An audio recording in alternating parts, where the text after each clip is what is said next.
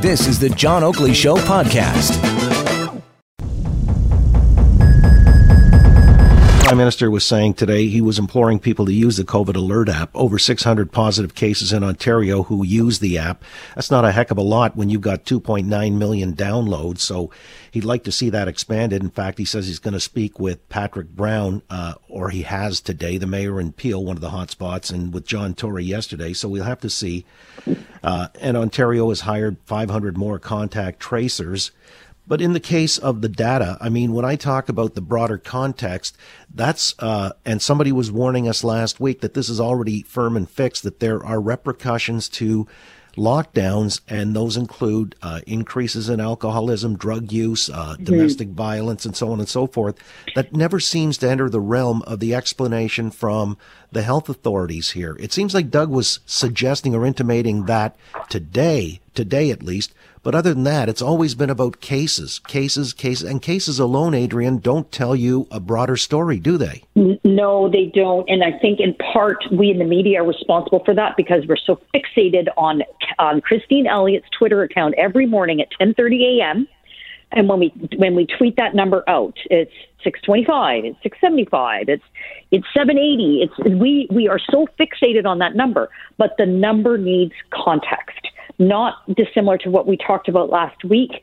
Um, you know, we, we saw that huge number when we jumped past 700. Everyone sort of gasped and thought, okay, here we go again. We're going back to phase two. They're going to lock us down again. All these things are, um, all these issues are coming back up. But what people need to understand is we are conducting three and a half times as many as tests as we were at our high water mark, which was in April, which we had over 600 uh, positive uh, results.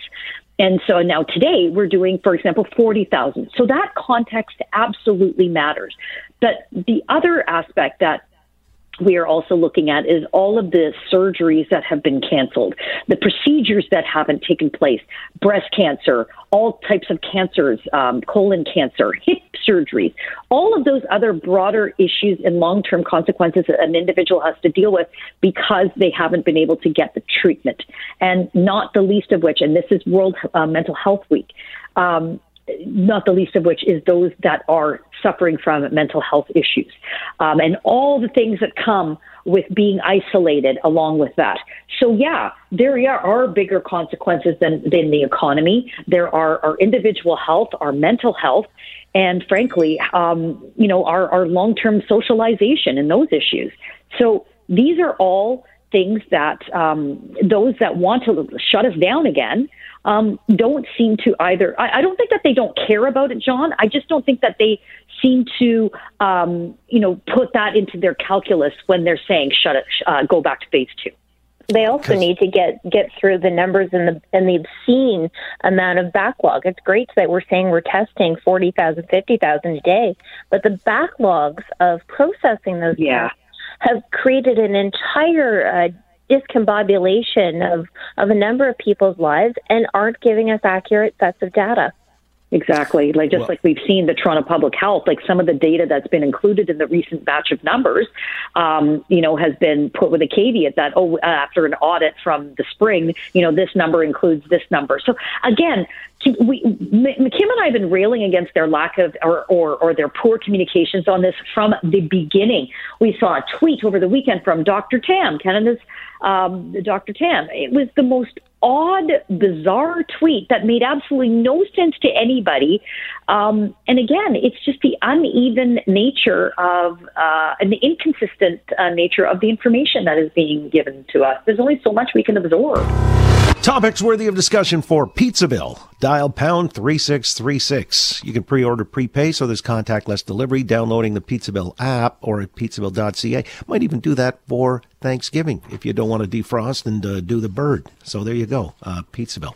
Always a great idea. The Pilgrims wish they would have thought of it. Uh, by the way, with Elissa Freeman, Kevin Gaudet, let me ask you guys, uh, Elissa, I'll start with you. Are you clear on Thanksgiving plans? Because now uh, we hear the Ford government recommending limiting uh, people, personnel to your own household, 10 indoors, 25 outdoors. But, you know, say your daughter comes home from college and she's got a new boyfriend. Is he part of the household? Well, he's not new, so yeah, he would be. But if oh. he was, I would want them to him to get tested. Oh, oh, on so many fronts. Oh. oh, hey, hey, Kev. I mean, I- I- are the rules for Thanksgiving clear in your household? Do you think it's been well communicated? You know, when his parents and All right, hang on. I'm I'm losing Kevin here. I was just wondering no, how I, Kevin. I uh, look. I don't think the government is very clear on the rules, but that's in part because I don't think the government ought to be that specific about them anyhow. I, I love the premier's comments yesterday when he suggested that something along the lines of he trusts people to use their good judgment. Um, you know, I know my family will be making careful, responsible decisions, but like you mentioned, I have a daughter at college, a son at university, and they're coming home, and uh, I'm not exactly clear if it breaks the rules or not. I don't give a damn, and if the cops want to come and get me, they're welcome to come and show up. Wow, uh, there you go. But I You don't think even- that that's what that is. I think that's if you decide to invite friends plus your kids plus, you know, Auntie Becky that you haven't seen in a while. I think that people that that I've been talking to are super clear about that they're not having a big Thanksgiving this year, and it's really just immediate family. There are no wishbones in jail, Kev. Uh, anyway, that being said, Elissa, responsible, irresponsible. Kev used the word responsible. Uh, Trump coming out of the Walter Reed Hospital yesterday suggesting people not let the virus control their lives. Oh, you're not impressed by that. irresponsible irresponsible standing there taking off his mask and then you know everybody's reading into every you know minute gesture of his but i'll be honest i didn't think he looked that great i thought that he was you know uh breathing heavier than usual and i think that telling people that you know what just live with it don't let it dominate your life well you know, he, had you know the best care available. He's got 24-hour care. Not that you know, most Americans have that privilege, but to say that we just need to live with this like the flu, I don't know. I think that people are now just sick and tired of that rhetoric, and I don't know about his base. I think his base will always believe him, but honestly, 110% irresponsible. How do you see it, Kev? Uh, I I disagree with Elissa. Um, he's the, the he's, he's part of the United, president of the United States. They call it the leader of the free world. It, no matter what it is, it's a pretty damn important position. He's whatever the whatever whatever the timelines are now, 27 days away from an election. I mean, he's got to get back on the campaign trail, and and he's making his own choices. I like the message that people shouldn't um, live in fear. That we need to recognize there's a new normal and live with it. Um, so the, the rhetoric I'm sick of is the hysteria, the hysteria of we need to lock down, we need to be you know, afraid forever um, in, uh, about everything. I mean, it, it's to me, it's just not workable or reasonable. Now, does he do it in a, in a bombastic manner? Yes. Um, could he do it better? Yes. Um, but he went back to the White House and he took his mask off because he's sending messages and he's in a a political campaign. I think the usual haters are going to hate everything he does, no matter what the hell it is. I disagree, honestly. You know what, Kevin? He goes back to the White House. All these people, when he did his little tour from Walter Reed for, you know, 10 minutes in a car, you know, he puts uh, his driver in there plus two other Secret Service, thereby, uh, obviously, they, they need to be quarantined. You keep seeing more and more people of the, of the West Wing in the White House that now need to be quarantined, uh, going, knowing that he was experiencing symptoms and going to fundraisers where there were people over 60, over 65, and over 70 there, irresponsible. I, I, you know, this is a country that has more than 200,000 deaths. It's a much different situation uh, there than it here is here in Canada. I feel, and I could have shown uh, just a, a little bit more humility and respect for the disease. Ernie, I got to ask you. I mean, as the one-time premier in the province, and uh, you know everybody has their own style of governance, but uh, I was reading with interest a piece in the Star where I guess one of their uh, people, their columnist, was doing uh, a town hall meeting at Ryerson University the other day, and uh, Doug Ford was the person, you know, the honoree, and in his case, he admitted that he's going to change his style of governance and uh, he's not going to roll back to a previous incarnation, however one might have perceived that. He says, This is the way it's going to be. I'm going to be this way moving forward. not going to roll back with Chrystia Freeland and other premiers and municipal leaders. He says we're like a tag team. I like this type of governing. I like the collaboration, working together. And again, putting politics aside. I can tell you, he says, I bounce it off others. I'm a consensus builder. I'm going to bounce it off 50 people before we make a decision in all different areas and of all different political stripes to make sure that we make the best possible decision that we feel we can make, especially with this pandemic. So it's a decentralized approach. Now, is that practical to do? Do you think that has sustainability? He's a changed man moving forward. What do you, how do you assess that? Well, I think uh, Premier Davis did that fairly effectively for about 14 years. I mean, you can't do it on every issue. There are some issues when the government is elected, and uh, you have a serious issue or an important issue that you want to deal with, and I think you have to do what you think is best. But I don't see any harm in being as collaborative as as possible on on the overwhelming majority of issues. I think it makes for good governance. I don't see it as a sign of weakness. I know there are others who disagree and who have a different approach to governing. Um, but I think it's worked. Fa- it, it can work fairly effectively, and I think it, it involves people. I think that uh, Doug has really grown into the job. He, you know, this whole pandemic thing was thrust upon him, and I think he's responded very admirably. I think during his initial few months in office, uh, there were all kinds of issues I think the government was trying to be run like a business, which is not. Uh, hope Donald Trump's listening. Um, but, uh, Wouldn't I be think, Wednesday without a dig, right, Ernie? Go ahead. And I, That's and how I, I realized what day it also, was. You know, I also think that there was some, there was way too much centralization in the premier's office, especially in the name of one particular person who was, you know, who was his chief of staff. And once that problem has been resolved, I think that uh, Doug has grown very admirably into the job. You either grow into the job or you don't, and I think he's been extremely successful. Well, some men are born great; others have greatness thrust upon them.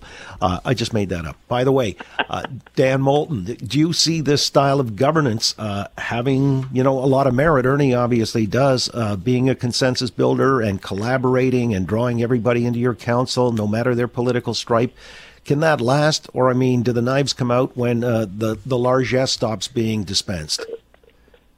Well, I think as elections approach, the collaborative uh, spirit with opposition tends to decline. But you know, I, would say that what we're seeing here is uh, a premier that's responding to public sentiment. Right? I think voters, more than anything, want to see governments.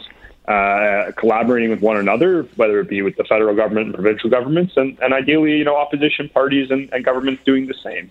Uh, they want to see that kind of collaboration. They don't want the aggressive, negative style of politics. And so the premier saw the response that Ontarians were having to his style of governing in that first year, which was very adversarial between him and, and the opposition and, and the, the former uh, government and, and certainly with municipal governments as well. His, his attack on the municipal election process in 2018 is a great example of that. And voters responded very negatively. He was very unpopular at the time, and I think largely because uh, they didn't like what they were seeing. So I think what we're seeing is a premier responding to that, responding to uh, the, the public sentiment that's looking for a bit more of a collaborative approach. And I, I think good on him. I hope it lasts.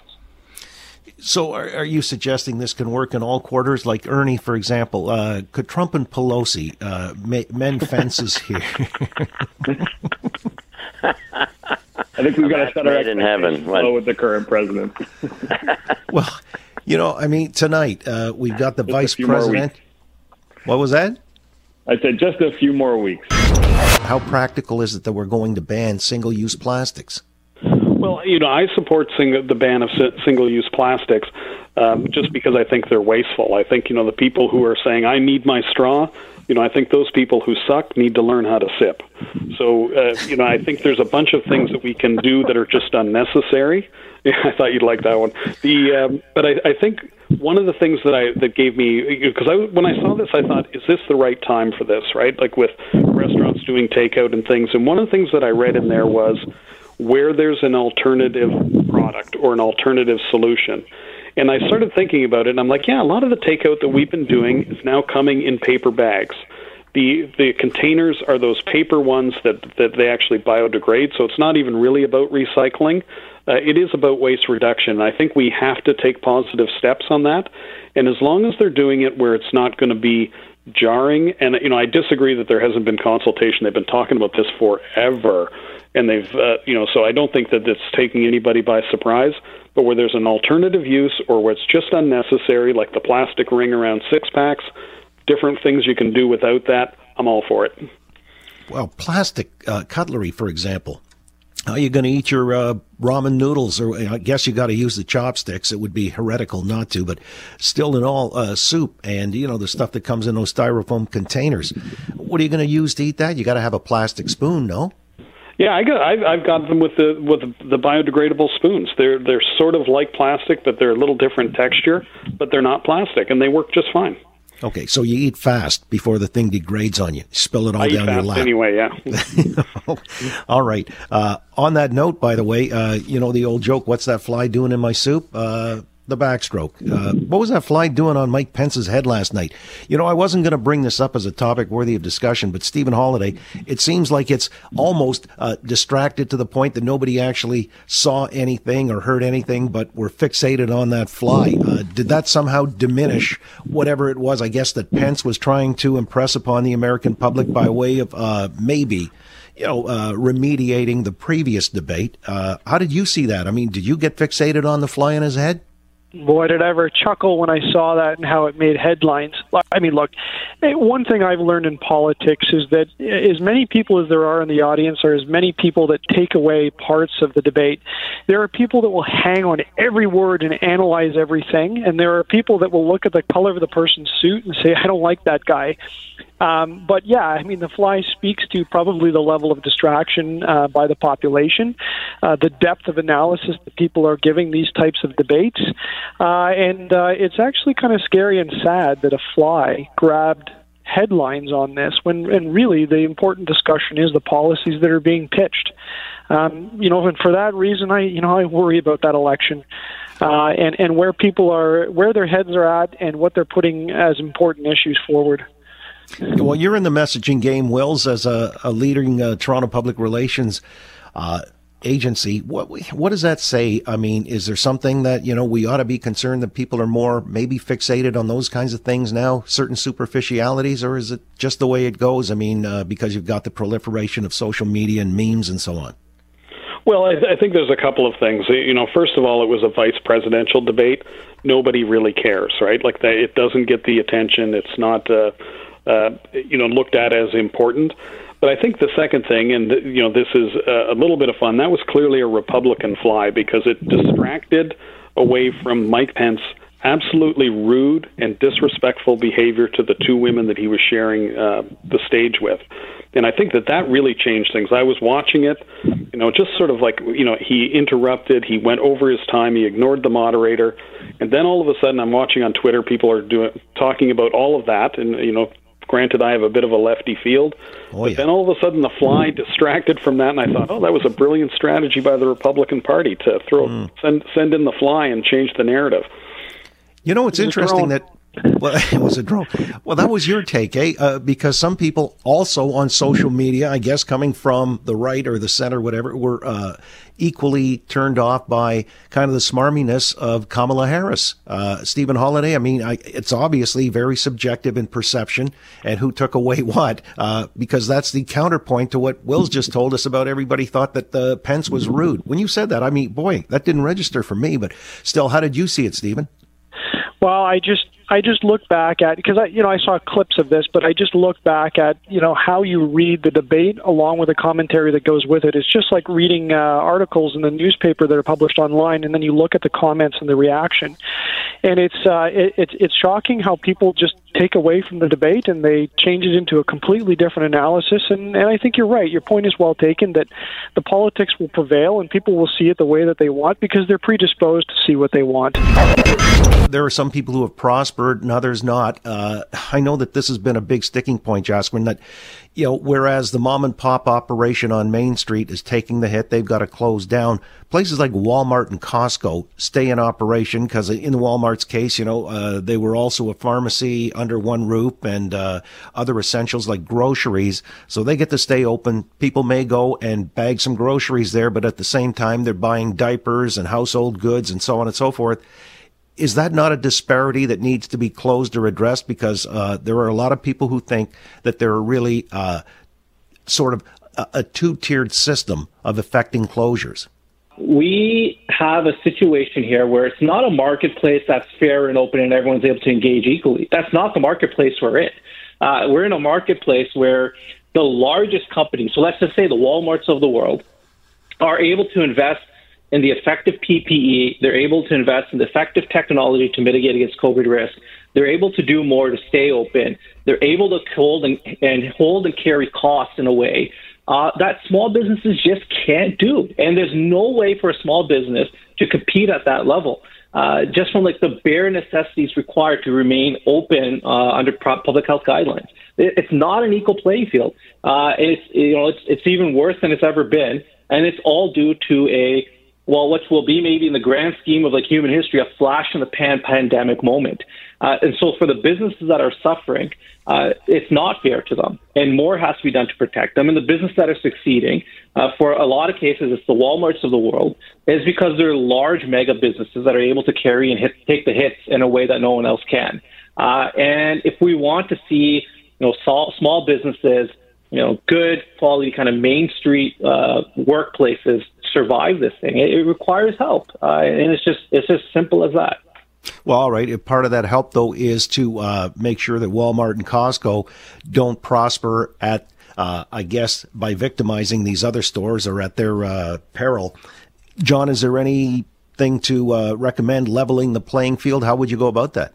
Well, you're not going to level the playing field um, between Costco and and the local hardware store down the street. They sell that their market is different. They sell different things uh, it's a different value proposition. And when you, have people saying, you know, you got to level the playing field, well, that's that's just they're not on the same playing field.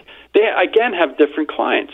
I mean, definitely, you, you know, I support the government helping out small business with their rent, but you don't start going to big companies that that serve a, a much broader market, have scale, and have a balance sheet and you start saying to them, "We're to, you know, it's been great. You've been such a success. We're to start, you know, grabbing some of that success and taking it from you and distributing it, you know, to to others who haven't been as successful." I mean, that's just this is not um, at this time in our economy. We cannot afford to start beating up the winners who are creating jobs. I mean, look, we we see Amazon a recent uh, announcement they're creating thousands of more jobs in Canada. Walmart is apparently hiring thousands of more people in Canada. Are you going to say to these companies, hey, we don't want those jobs? Uh, we don't want you to hire people? All we're going to do is raid your balance sheet and grab your cash. No, we don't want to say that. As a matter of fact, I think 10,000 was the number Walmart in Canada is planning to hire uh, because again, things are really look, looking uh, tickety boo for them. Uh, in the few moments that I have remaining, I'm kind of curious to run this one by you. Saturday Night Live uh, tomorrow night, the musical guest is going to be Jack White. He's a last minute replacement for a country western singer who was pictured partying after a football game in Alabama without a mask and not social distancing. And I just wondered about the implications of that, Jaskaran. I mean, if something surfaced where uh, an employee of a company was seen to be breaking best health practices or protocols, you think that uh, should lead to censure at the company level or even a firing offense? Do you think that translates over into the workplace? I think, I, you know, Saturday Night Live has every right to invite whoever they want on the show, and uh, it, it's not a it's not an issue of censoring. It's Saturday Night Live's platform; they can invite any guest that they want. Uh, but I, I think it's a really interesting point in that uh, there's certain social cues and social norms that are kind of being formulated around this thing. Uh, and for folks that who like, you know, push aside or don't care about, you know, the very basic level public health recommendations, and that too because you wanted to go partying. Um, so like the net, public good and social uh, benefit of you not following the rules is not even there. Uh, you know, I, I think you'll see more of this, and I think you'll see more of it from like the Saturday Night Lives of the world who Think companies uh, that want to portray a certain image will uh, back off from folks that are just not following social norms. It's it's always been like this. I just wonder if maybe a more effective and impactful thing would be for the guest to come on and apologize publicly in front of that broader audience. And uh, but they've decided, you know, he's now persona non grata. They've replaced him. Uh, if if it has implications for workplaces and things like that, that makes sense to you, John Turley Ewart. If somebody sees a posting on Facebook or wherever where you're not doing the right kinds of health practices, and the company hauls you onto the carpet, uh, you think that makes sense? Well, I, in the case of Morgan Wallen, whose music I love, by the way, um, I mean, not only was he not social distancing, uh, if you saw the video, it looked like he wasn't practicing safe sex. I mean, like it, it was unbelievable um, what he was up to, and the right, the folks at SNL are right to say, look, you know, we don't know if you've got COVID or not, and we can't bring you into our bubble uh, when you clearly haven't been respecting the rules. And I think any workplace uh, will, would do that if they had the sense that someone endangered the health of their workers. So I think businesses, SNL, others are correct to say we expect people to social distance and to respect the rules to protect everyone from COVID. Thanks for listening to the John Oakley Show podcast. Be sure to rate, review, and subscribe for free at Apple Podcasts, Google Podcasts, and anywhere else you get your on demand audio.